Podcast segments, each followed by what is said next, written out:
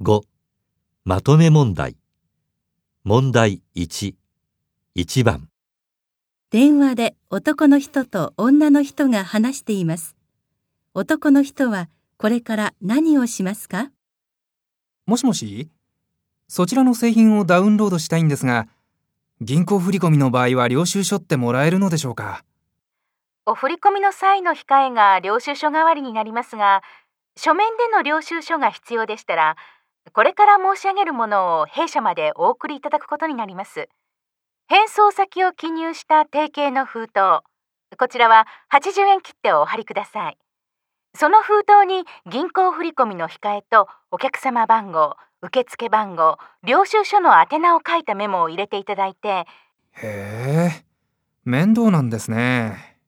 あの、インターネットから銀行振込する場合も、振込の事実が確認できる画面を印刷すれば、それも領収書の代わりとして利用できますが、ああ、そうなの。